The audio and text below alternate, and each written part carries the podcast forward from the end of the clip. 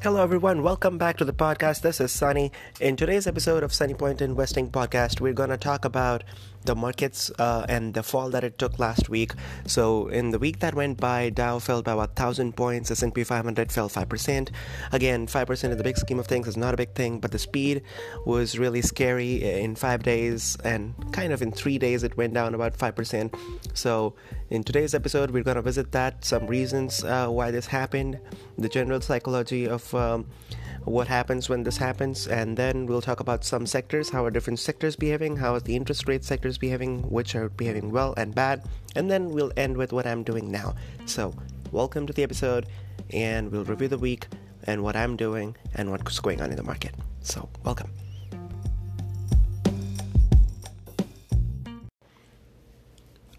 So, the primary reason that freaked the market out in this kind of pre Halloween market scare was the interest rates.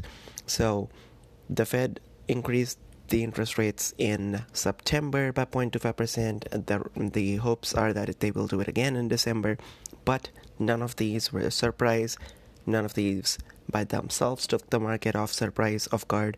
But in general, the the tone of the Fed, the tone of Jerome Powell, which is um, the new Fed chair after Janet Yellen, is uh, very hawkish, as in they're very ready to raise interest rates. And then we saw the 10 year yield crossed 3.25%, and it was a steep up move, which really freaked the markets out. The, the speed of the move of the 10 year yields uh, freaked the market out.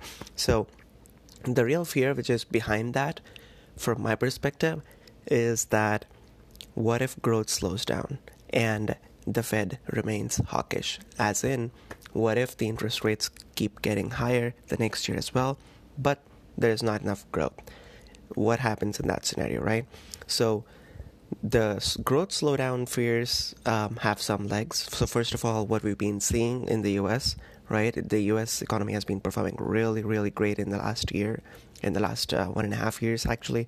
And the three reasons um, that you can say that have contributed a lot have been like apart from the global backdrop which is helping a lot the three reasons that uh, were very local.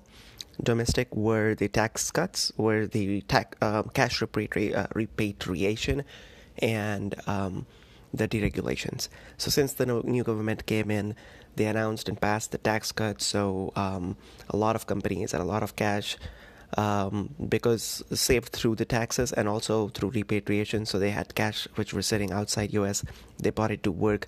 They put it and um, invested them, and the tax cuts were rightly going directly going to the bottom line. So the tax cuts and the repatriation helped a lot, and the deregulation helps a lot. Now what happens is, as the tax cut is usually uh, like till 12 months since it was passed, you would see four quarters. The comps would be really great for the companies. And repatriation is a one time thing which companies might have already invested or have bought back the shares from.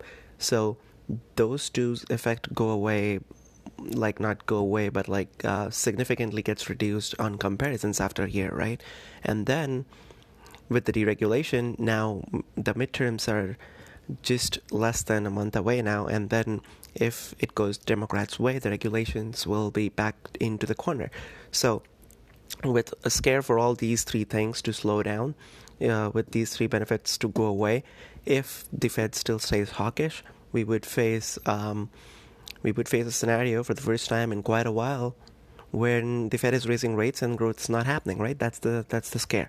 Now, Fed has been accommodative for so long since the recession. We've seen the interest rates were at zero percent slash um, kind of negative going with how much quantitative easing was going on. Even after the quantitative easing ended, Janet Yellen was very, very data dependent and very, very slow and careful and accommodative with the interest rate uh, increases. So all of a sudden now, they don't look as much data dependent.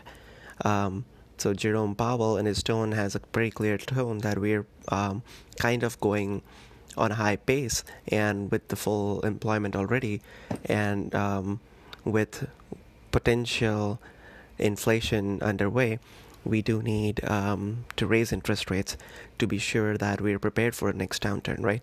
So these two put things put together, uh, potential slowdown fears and um, the macro backdrop global backdrop also going towards slight slowdown, slowdown in growth, not recessionary slowdown, and accompanied with the hawkish Fed, which we've never seen in um, for years and years, put together has led to the sell-off. Now, taking a larger view, these sell-offs happen every now and then.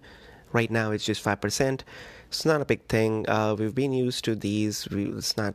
It's nothing out of the blue. Every now and then, markets get scared of something, and we see that um, the classic step step pattern up and elevator down kind of approach. So markets keep moving up in steps and steps and steps and steps for months and months, and they take an elevator down. Like boom, it goes gives back all the gains. So, for example, very recently, like just talking about last two three years, we saw the China slowdown fears come in in January of 2016 when market went down by about 10%. And then we saw this February the same fears actually in this February when the 10 year yield hit 3%, we saw the market um, fall off. And then eventually the earnings season was good, nothing bad happened, and we all came back. So, um, in the big scheme of things, these things happen, and we've been in such a good market that we haven't actually seen this a lot, and this is still a 5%. So, it always helps to get have some cash on the side, always helps to not continuously invest when the market is making new highs, right? The new money that you're putting in, at least, keep that on the side. And I hope you have it. And if you have it right now, I hope you're putting to use not all together, but just distributing the buys. So in the next segment, we'll talk about different sectors and which sectors are behaving good and bad, and what does the outlook look like.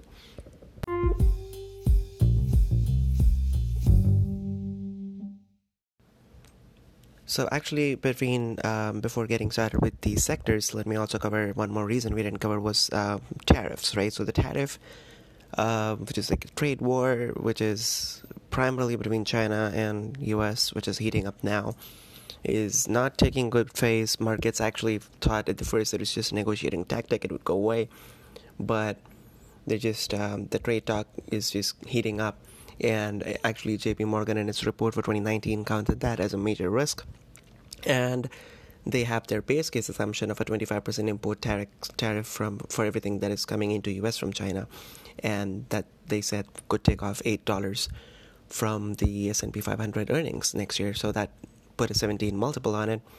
And that's by itself a 7 to 8% market risk somewhere around that. So that's also a risk and let's start with that um, so the sectors that is primarily impacting are the industrials and every other uh, sector that has um, import material from China and selling into China.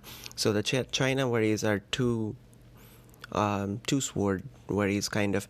First is the tariff uh, worry from the trade war coming of the products coming from China, and the second worry is that the Chinese economy itself is slowing down right now. Now we don't actually know how much it is slowing down. Um, the numbers do not show a lot of slowdown, but then do you believe the numbers? a lot of people who look at the ground data of different industries they see a slowdown happening already so that definitely is the first sector we're talking about which is everything that is impacted by that so um, big industrials and big companies that have a lot of sales in china like apple like nike they sell a lot of product in china so they are affected by the slowdown fears in china and the ones that are importing materials like the industrials are impacted by um, the tariff war worries heating up next year. So we're seeing a sell-off through the Chinese tech names. Uh, we're seeing sell-off in all Chinese names actually. So Alibaba is making um, a 52-week low this week. It hit like 18 times forward at $140. Baidu uh, is at $190 now. That's selling at like 16 times forward earnings. They're really cheap, but then again, they're cheap because people believe that the slowdown will further impact their profitability and the sales growth that we've been used to seeing them from from them, right? Um, talking about the other sectors, we let's cover a whole group of interest rate sensitive sectors which are actually selling down way more than the market's unusual, right? So S&P 500, the market is now just 5% from the top, right? It's 5% top from the all-time highs. It's not a lot, right? It's not a lot. It's not even half of a correction, which is 10%. But the real pain in the market has been felt by the interest rate sensitive sectors because a lot of sectors are way down than the what S&P 500 suggests, what the index suggests, right? So primarily we're talking about home builders, autos, and semis. So if you look at home builders, they've been selling off a lot. Many home um, builders are they're reporting good results. They only recently saw some slowdown, but they're still going down a lot. So, for example, let's take KB Homes, um, a company that I was invested in before I sold off, thankfully, um, after the upside. Um, so this was I I it, it hit a high of 38 uh, and it started coming down. I saw the interest rates were rising. Thankfully, sold off at like 33, 31 bef- between that range. Now it's gone down to 20, and it's not alone. A lot of home builders are going down. So KB Home, um, for example, is growing its sales from six to 10 percent now, but it's selling at forward PE of six and a half. Yes. and similarly, Toll Brothers has given away from like 50, 55 to like now again it's selling pretty cheap. Um, so all the housing uh, plays are down. Let's talk about the next one is uh, autos. Autos are like just giving up the ground, and um, the the fear is that it's already peaked. The market has peaked last year in terms of auto sales, and until it gets clear about what the next leg of innovation brings in terms of uh, what its impact on the car sales is, uh, this is now looked upon as a cyclical industry that has hit its peak, right? And that's the fear. So, one auto company that I'm invested in actually, let's look at that. So, General Motors. Uh, so, General Motors and Fiat Chrysler are the two that I'm invested in. Let's talk about General Motors. General Motors is now selling at a forward P of five and a half literally five and a half and um, it has a dividend yield of about 4.7% and it also owns uh, Cruise, which is it's uh, the version that it acquired, and now it's um, SoftBank invested in it, and Toyota invested in it. So it's by itself, it should have a lot of um, like in at least uh, it should have like 12 to 15 billion dollar market valuation because that's what Toyota and SoftBank valued it at, and the whole General Motors is now available at $44 billion. So it's uh, sold off quite a bit now. Now it's at 32, 31. It hit the high of 45 not long ago. So that sold off a lot. Ford, if you see, is selling now at a lower PE multiple than its dividend yield. Yeah, um, that is that is a sign that people don't believe um, either the dividend will sustain or the current earnings estimate are right. And to be fair, all the companies we're talking about, housing and autos, they're all heavy with debt, right? Um, so it affects in two ways. When the interest rates rise, they have to pay more on their debt, more interest on the debt, and also if um, the market is feeling that we're at the top of the cycle, then it's not good for us cyclical stocks to have a high debt and when the top is already behind us. So I see the fears, but the valuation they're trading at is super cheap. If you look at Intel, Intel has also, um, like in general, semis, right? Semiconductor stocks have been sold off a lot. They're also super cheap. Again, nobody believes, I guess, that um, that they're gonna meet um, their earnings or numbers in coming year or two. So let's talk about the two that I own is Intel and Micron. So Intel from the high of 57, 58 that it touched um, this year, mid this year, around March and April. Now it's down to 44. It's still no slowdown in numbers that we've seen. The recent guidance was up. Um, the recent sales number for the whole year was up, but now it's selling at 10 and a half times earnings, forward earnings, and it has more than 2.5% dividend yield. So, adjusted for dividend yield, it's selling again at like 8 to 9 times forward earnings. And then Micron. what do we say about Micron? Oh god, Micron uh, has pulled back from 62 to 42, sales at a forward uh, PE of like four and a quarter, and these stocks actually do not have a lot of debt. Micron um, is cash positive. Uh, Intel has barely 5% debt over the market cap, right? So these all sectors, which are cyclicals, have been written down by the market. It's clearly believed that they will not hit their growth targets or the current estimates. So, home builders, autos, semis, some industrials, all of these interest rate sensitive sectors have taken a lot of bit, um, a lot of beating. Sorry, and then the growth names also have taken a lot of beatings. So every so that includes tech, right? So tech has been going up and up and up for a long time now, and um, deservedly so with the earnings growth. But what we've been seeing now with a sudden sell-off, and um, some of the ETFs have the tech ETFs have given up gains from not that long ago actually but it's still sold off quite a bit so like last three months of gains are kind of gone but so the FANG names, the Facebook, Amazon, Netflix, Google, they all sold off a lot. And probably those were the names where a lot of people had a lot of profits in this year, including Apple, but Apple has not sold off a lot. So all of the high growth and high uh, multiple names, again, maybe that's why Apple did not sell off a lot because it was not a high growth and high multiple name. But so it's a cash machine. But the names like Amazon, Netflix, Google, Facebook, and uh, many other enterprise software names have had a lot of um, have seen their multiples go up and up and up and up and up, and the market has been paying a lot for their growth.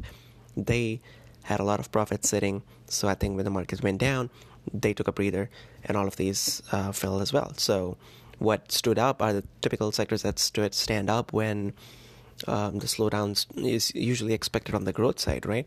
So utilities, pharma like Johnson and Johnson, Pfizer, those companies have been up. Now, what does that mean?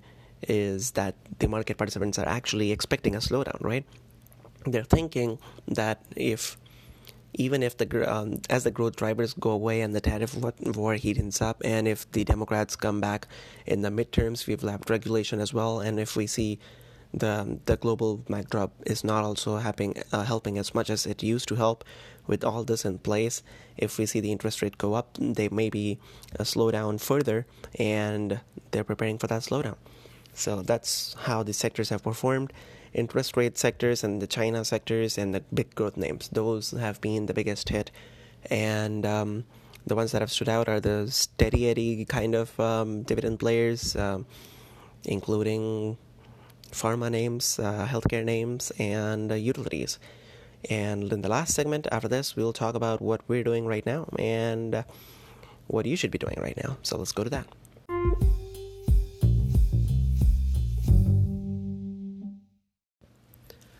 So, when we talk about putting new money into the market, I hope you have a little bit more flexibility in your portfolio right now, which is meaning that either you have uh, cash sitting on the sidelines, or you ha- have uh, owned the names that have gone up a lot and you have profits and you think they're highly valued, and then you can kind of uh, distribute your gains into other holdings. Um, nothing can be done if you don't have right now, but it's generally what we say like when markets keep going up and up and up and make new highs just be careful about where you're putting and your new money in at least. So, given that if you have flexibility now, let's talk about what should be added to and what I'm adding at. So, the approach that I'm taking towards the first of all, let's uh, talk about the Chinese names, right? So, I've been adding to them over time, over the last two months or so. Again, they haven't been doing well. So, my primary hope or kind of principle and belief was that when I started adding, I would add slow because the Chinese slowdown worries they will take some time to actually know what was going on. But at the same time, one of the beliefs was that trade war stuff that was going on was only a negotiation and something would be in place by now. The thing is, nothing is in place by now, and it's only looking bad, and it would, it at least looks that it would take some time before getting sorted out. So nobody wants to give in. US is adding more tariffs. They're not able to like even talk and negotiate. Um, and there's no end in sight. So they're being selling off more and more. But now I feel like I've added to my limit, which is uh, what I, how much I wanted to add the Chinese names. I've added that. Now I want to take a wait and watch approach. If the negotiations go through, if the growth uh, slowdown worries we know that are not as significant, I'll add more. At that time, maybe the stock prices are higher uh, than what they're now, but that's okay. So for now, I'm not adding to any Chinese names. But if you don't have any other any holdings at all, this is a good time. This is a good time to start. Again, add slowly. see how they react and how the negotiation goes. But the names that have high growth, at least on the top line, even if um, they're lagging a little bit on the bottom line for now, I'm adding, and but not right now. I added over the last two months, so that include Baidu, that includes Alibaba, that includes Tencent, that includes Naspers, who is a South African company but holds stake in Tencent, and some others. So I'm holding on to them right now. And then the interest rate sectors um, are the ones that I'm actually, like sensitive sectors, are the ones that I'm very tempted by, but I'm not invested in this new cycle. So, home builders, as I said, I sold out of KB Homes and Toll Brothers, and I'm not holding any of those.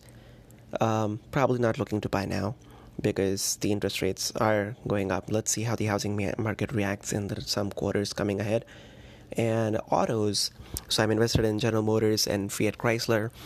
Um, so many automakers are really, really selling cheap, and even the auto ancillary makers, so who make like auto parts. So, for example, Magna International and Lear Corp. These are the two major players there. They're both selling at like six and a half and seven times forward earnings. They both have a one and a half to two percent dividend yield. So clearly, the um, a lot of negativity is already built in. I'm tempted, but I'm not adding more right now except in GM and Fiat Chrysler where I'm keeping my holdings. The um, semiconductor stocks are the ones that I am actually adding. I'm um, not recently, I did not add this week, but I've been a holder of Micron and Intel. Both of them are the positions I would hold, and if they fall more, I'll buy more. Now, coming to the sector that I'm actually buying right now, like the highest um, buys I'm putting new money into are the high growth names that I've always wanted to add, but I wish that they pulled back a little bit. So we're talking about high growth tech names, um, the standard ones that you would have um, liked for a long time, but maybe did not have your portfolio allocation right. And this is what I've been doing over the last week. So I added Amazon and Google. So Amazon, again, if you look at the journey, it is rewarded you well and there's the only positives the only things that are changing are towards the positive now which is they're maintaining their top line growth but they're still accelerating their bottom line growth so the bottom line growth as in the earnings growth was never a story about amazon but it has now become and that's why the stock has seen its like crazy 70 80% up move this year like even after this sell after sell off it's still up more than 70% for the year. And the main reason behind this is the earnings growth on the bottom line. So uh, after the AWS profitability, now we're seeing the earnings were about four and a half dollars last year. It's supposed to be 17 this year, and it's estimated at 25 next year. So we saw the stock cross a one trillion mark not long that long back, and now it was at about 840 billion dollar valuation. So about 15% sell off from the top, and that's where I put new money to use. Google was selling, was going event to about 25 times forward on its way up, and now it's sold off from about 1260 to about 1100. So I added that. It's selling at 22 and a half times forward now.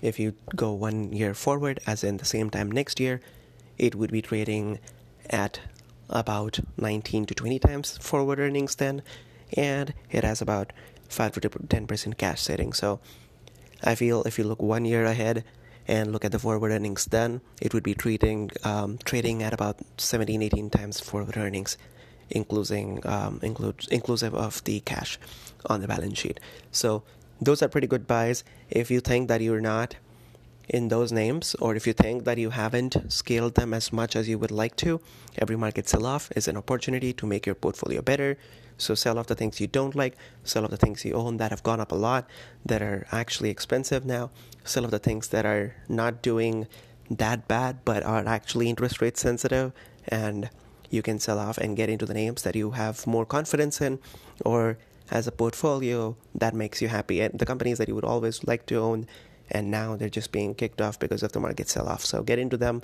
that's what i'm doing so basically i've added Chinese names over the last two months. Now I'm holding interest rate sensitive sectors. I'm not buying, but I'm tempted by the autos and semiconductor stocks. I've been buying into um, high growth tech names. I haven't actually added to a lot of uh, mid cap uh, mid cap tech names, but I have added to like HP and Box recently. But in um, the majority of the new investments are in high growth and high market cap names, namely Amazon and Google. And also, one more sector that I'm adding now is banks. So, banks are really sold off a lot, but the interest rates are going up, so the theme remains stagnant. Um, it's the same. The fears of the flattening yield curve probably are overblown. They're selling for cheap. Um, I added Bank of America, Morgan Stanley, even Goldman Sachs is pretty cheap right now. JP Morgan has pulled back about 10%, a high quality name. JP Morgan and Citigroup reported earnings last week. They were good and I don't see any worries. So at this point in time, inclusive of what I'm doing, I would say high tech growth names or let's say high growth tech names and banks are the places to add. If you have some cash, put them to use. If you don't, think about look at your portfolio, think what makes sense to sell off from, think what you wanted your portfolio always to be uh, consisting of and make the changes, use the correction, move your quality up of the portfolio, and make a portfolio that you'd be happy coming off of this correction, right? So we'll keep an eye. Maybe the market sell off has more to go. It's just 5%. We'll keep an eye. There might be further increase in yields, maybe not way far in the very short term because it's already risen so much in the very short term. But let's see how trade war goes uh, and the tariffs go. Maybe there's a further slowdown. Maybe we go 10% down, but it helps to look at uh, what names you want to add and add some now and add some more if it goes down. Another name that I've been added this week was PayPal. PayPal sold out from about 100, sorry, 93 to now 77. Now it's selling at 27 times forward. If you've been wanting to add to Square, that has also pulled back from 100 to about mid 70s. So think about adding the growth names. Think about adding the names that are not very, very sensitive to the interest rates, and they would see their growth continuing to uh, without um, any impact from the total um, domestic growth that we were seeing in the last couple years. So that's my take. Hope that was helpful. Hope you're making, making some moves and using any correction that we get right. May it be 5% or 10%, any panic that the market goes down in a really short period of time and gives you some really good entry points in the names you've always wanted to own. Amazon and Google have been for me in the last week. So, hope this was helpful. Hope you're making those moves. Um, if you like this episode or this podcast in general, leave a good review, share the word. Again, this is not supported by any advertisements, so word of mouth is all it's about. And if you want to reach out, any social media profile or my website, sunnygoklani.com. That is www.sunnygoklani.com.